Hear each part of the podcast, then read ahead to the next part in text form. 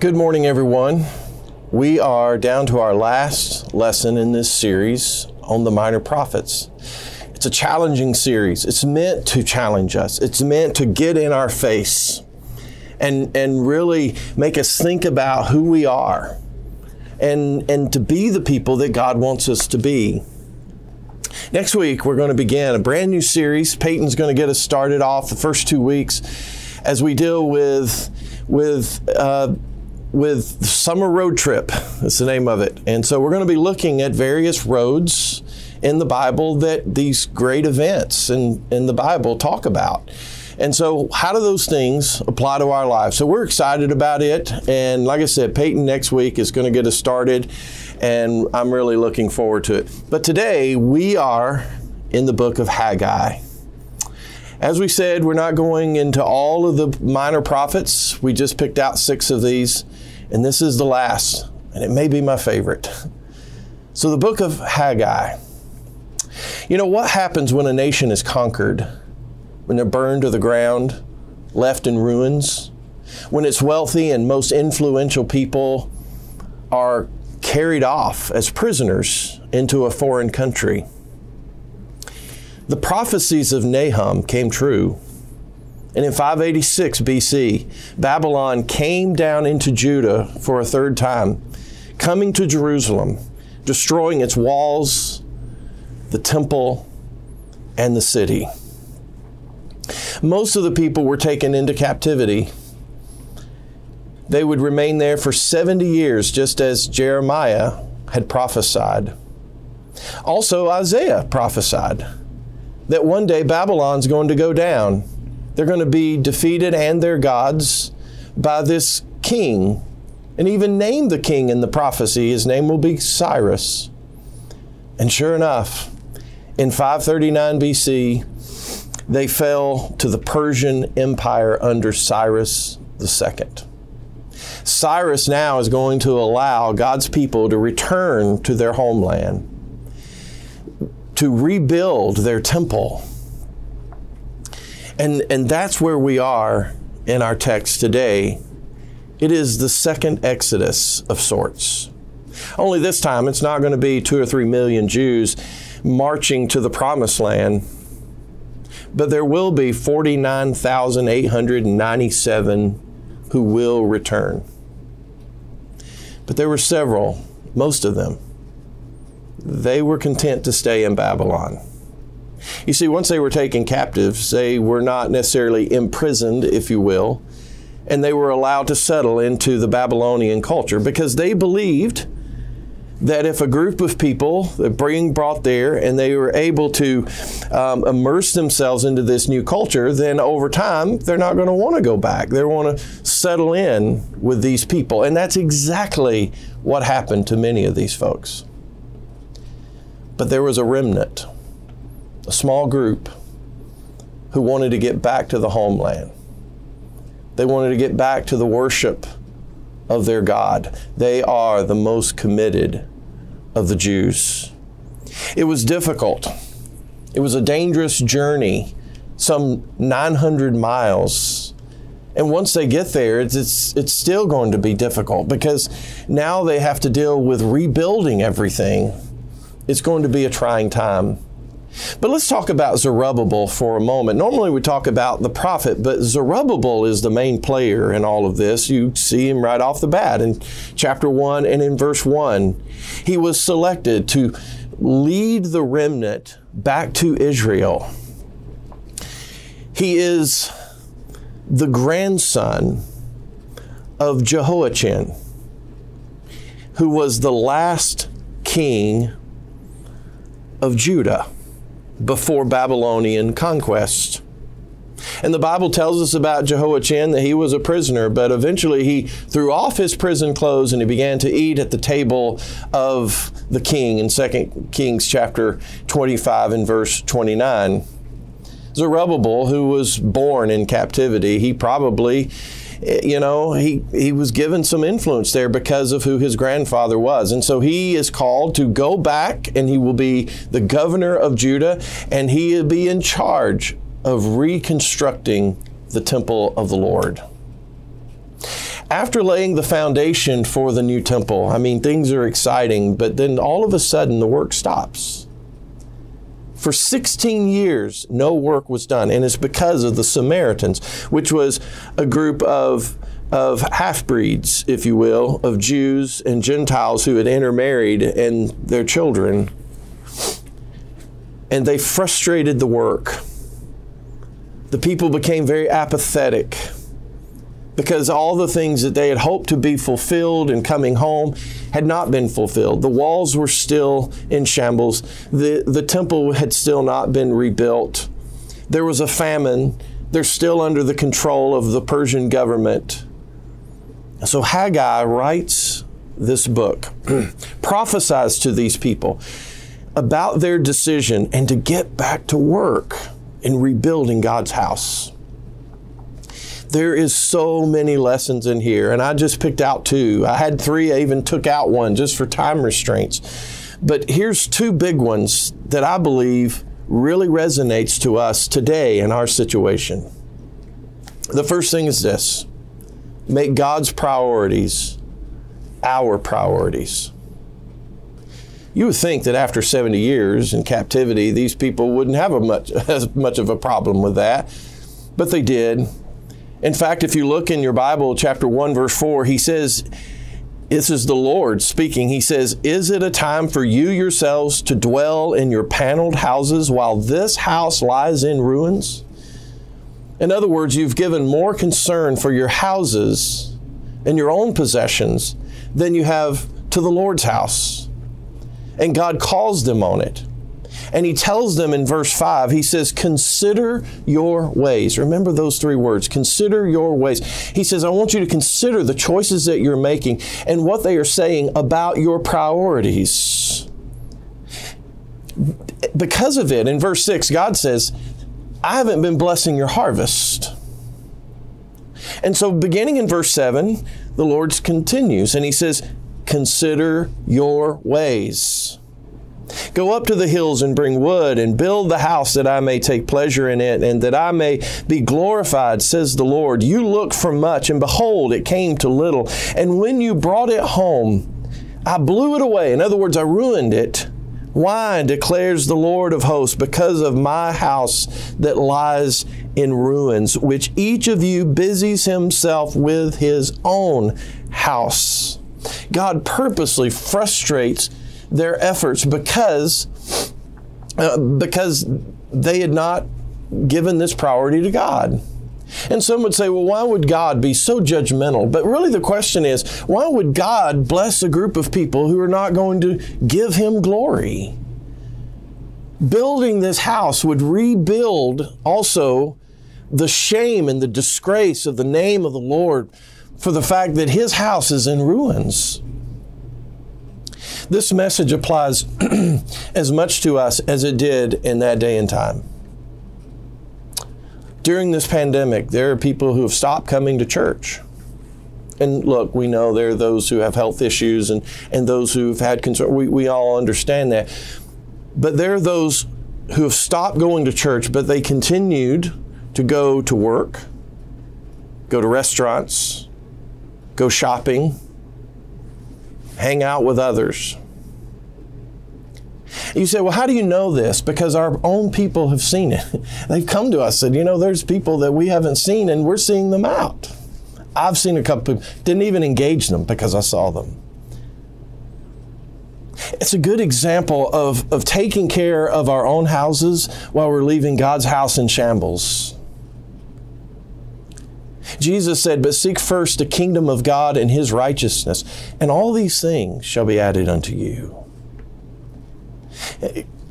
We're not asked to live in poverty. God is not saying that we can't have nice houses. What He's saying is, where are your priorities? What are you putting first?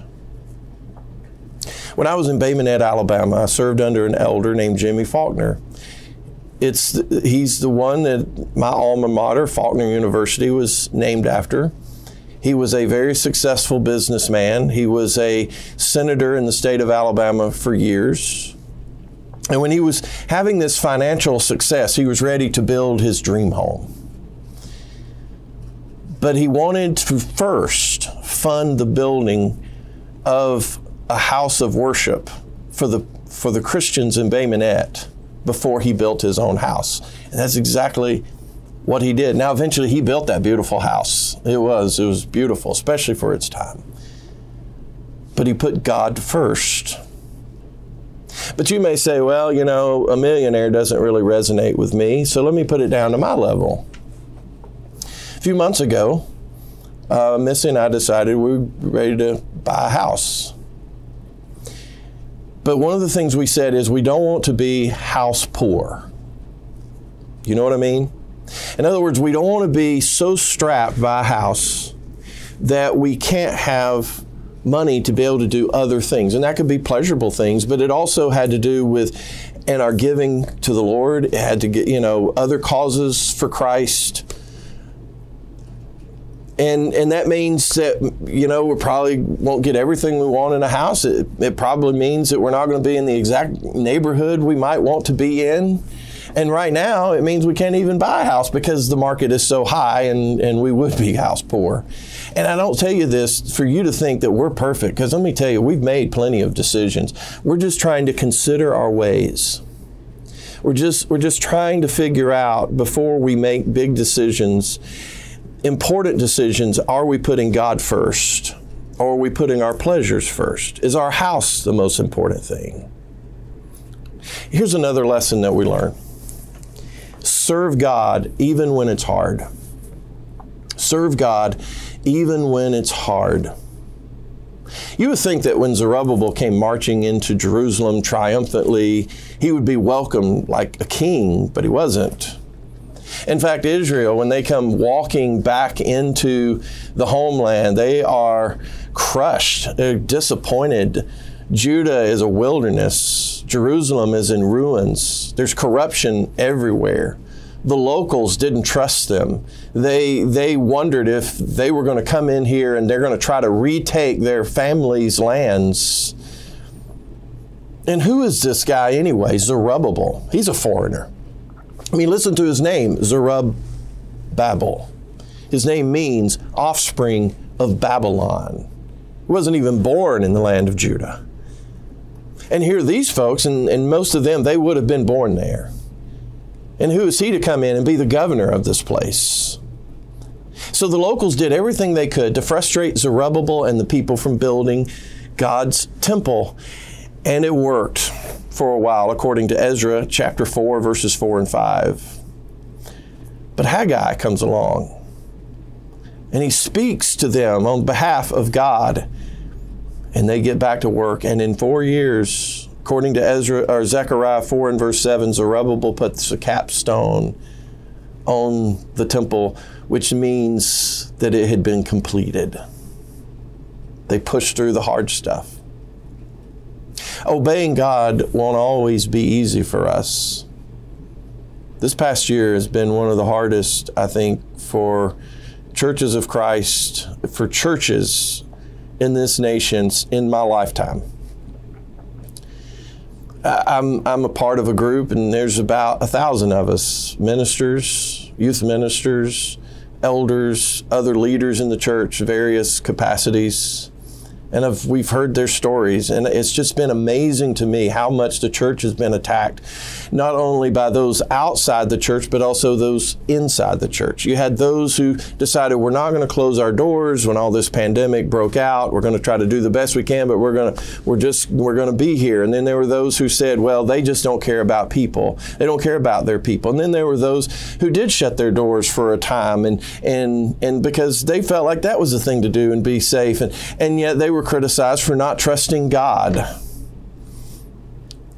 It seems like every church that has required a mask has had people, Christians, who say, well, then we're not coming if you're going to make us wear a mask. Some people have put more faith in conspiracy theories than they have in God's people. Who you voted for in a worldly election became a test of, a test of fellowship for your spiritual family. God's temple, according to 1 Corinthians chapter 3, is us. And I'm here to tell you that God's temple is in shambles.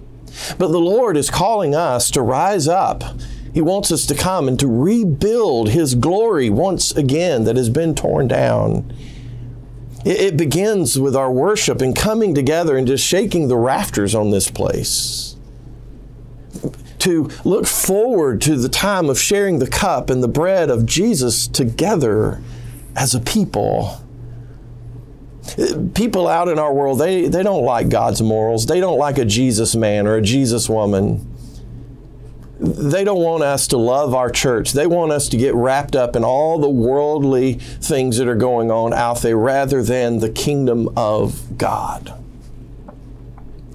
God's temple needs to be restored and we've got to get back to doing the hard things. And we can't do that if we are constantly looking for our pleasure, for the things that make us comfortable, rather than doing what God says is good, Malachi 6 and verse 8, which is to do justice and mercy and walking humbly with God.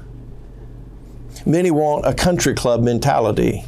They want to be members of a place that's going to serve them this past year, I really believe that God has used this time to separate the selfish from the selfless because there are those who I'm not going to be there unless everything is done my way. And then you had others It's like, you know what, we can we can agree to disagree, but I just want to be with God's people. I just want to assemble with them. If you ever if there's ever a time we as a church needed each other, this has been that time. It won't always be easy, but let me tell you something. If you're waiting for a time for things to be easy, or if you only serve God when things are easy, you won't be serving Him very long. After this virus shut our doors on two occasions, a small remnant returned each time small in number. But everyone was so happy to be able to be back and to be with one another. Others have come back slowly, and, and we have welcomed them with open arms. In fact, if you're one of those people listening, we can't wait for you to come back. Some, though, are going to remain in Babylon because they have grown accustomed to their new way of life. They have forgotten the homeland. In chapter 2, verse 3 of Haggai, he says, Who is left among you who saw his house in this former glory? How do you see it now? Is it not as nothing in your eyes? As the temple foundation was laid, people reacted in two different ways. There were those who had never seen the former glory of Solomon's temple. And, and when this foundation was laid out, according to Ezra 3, verses 10 and 11, they are, they are singing, they're shouting, they're praising God. They're so excited. But then there was this older generation, and they knew that Zerubbabel's temple was not going to be as glorious in size and in every way like the Temple of Solomon, and they just are weeping. The Ark of the Covenant is not there, it's lost. The Shekinah glory of God has not come back. We have had some new people in our fold over this past year. We've celebrated with some of them in the baptistry. There are those who have come to us and, and I can, I'm just telling you, people, they've come to me in tears and they've said, You have no idea what this church has meant to my marriage. You have no idea what this church has meant to my love for God. And they are just so excited. And then there are those who have been here for years and they see our smaller numbers our singing isn't as good, and that's no fault to our song leaders at all. It's just your, your social distance. You got less people. You're wearing masks. I mean, it's it's it's been tough, and then you see all of these things, and it's like this is not like the former glory that we had remembered before. In Haggai 2, verse 4 and 5, he says, Yet now be strong, O Zerubbabel declares the Lord. Be strong, O Joshua, son of Jehozadak, the high priest. Be strong, all you people of the land, declares the Lord. Work for I am with you, declares the Lord of hosts, according to the covenant that I made with you when you came out of Egypt. My spirit remains in your midst. Fear not. Listen, things may be tough, but you know what God is saying? I am with my remnant. He's saying, My spirit, it's with you, it's with us if we devote ourselves to His work, He will do everything that is necessary for it to be completed for His good. He goes on in verse 6 through 9. Listen to this. For thus says the Lord of hosts, yet once more in a little while, listen, this is so good. I will shake the heavens and the earth and the sea and the dry land. I will shake all nations so that the treasures of all nations shall come in. And I will fill this house with glory, says the Lord of hosts. The silver is mine and the gold is mine, declares the Lord of hosts. The latter glory of this house shall be greater than the former, says the Lord of hosts. And in this place I will give peace. Shalom, declares the Lord of hosts. His glory, he says, is going to be greater than Solomon's temple. And that is a promise that would be fulfilled when Jesus, the Son of God, comes walking into this temple some years later. The divine presence of God there in that temple. You see, the ultimate fulfillment of the temple is the Messiah. He is the great high priest. He is the ultimate sacrifice for humanity. An even greater fulfillment is coming of the temple according to Revelation chapter 21, 22 through 26. We haven't even seen it yet. I was depressed. But I broke out of my depression when I began to see God's glory working in, in amazing ways in this place. The people who came each week, they loved each other. We have had more peace in this church than any time that I can remember being here. It's amazing. Just the peace. I've heard how some of you have cared for each other. I've watched how how people in this church have loved on one another. And then there was Mission Sunday. And here's this small remnant, and we didn't even know as leaders if we could even come near to what we needed. And yet they just they just blew it out of the water. Blew it, folks, that's only God stirring. It had to be. There's no other explanation. Ah. I've joined in the praise of our newcomers, the excitement of wanting to be back. And God is continuing to bless us in ways that we never imagined. I'm watching with great anticipation of what God's Spirit can do with what Peyton, Peyton is doing with Tethered. And you may say, Well, I still don't understand exactly what it is. That's okay. You just keep praying. You just keep praying for it. You keep praying for God's work in all of this because I'm telling you, there's something here that it seems to be very special because God's glory can be even greater than it ever was in this church. But we got to put God's kingdom first and we got to put Him over our own worldly ambitions. We've got to put Him over our own comfort in order for that to happen. I want us to end where we began with Zerubbabel. God declared in chapter 2, verse 23, He is His signet ring. Now, a signet ring, it was etched in there, a certain symbol. And when it was used with hot wax on, on an envelope or some document, it let it be known that this was the official seal. Zerubbabel was a symbol that the Davidic line had not ended. Remember who he is. He is the grandson of Jehoiachin, the last king of Judah in his blood ran the hope of the whole world. He, he, and his father are the only two that are in both the lineage of Mary and Joseph. And it's smack dab in the middle of the messianic family tree. When we read about Zerubbabel, listen, we're not just getting a history lesson here. It's so much more. It is God's story about humanity. It's our story. It finds its climax in the gospel of Jesus Christ. He is the descendant of David who has come to rescue these sinful exiles, us, from our own bondage of sin. He is, he is the one who establishes his temple within his own people by his Spirit that comes at the point of baptism. Jesus is the great high priest. He is the king. He is our Savior.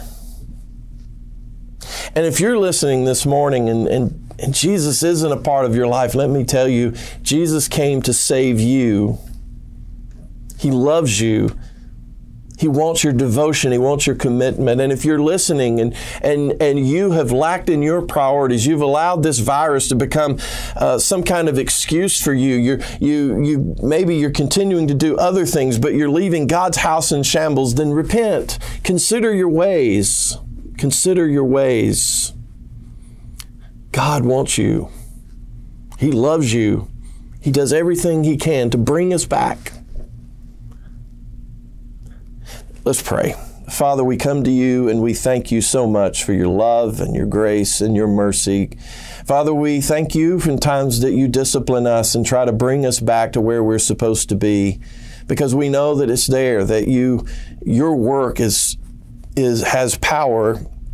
We know it's there that your spirit continues to work within us and Father, I pray I pray that your spirit will work within those who may be listening right now. Father, just convict them if they need to be convicted. Encourage them if they need to be encouraged. Whatever ways necessary, Father, you know these things.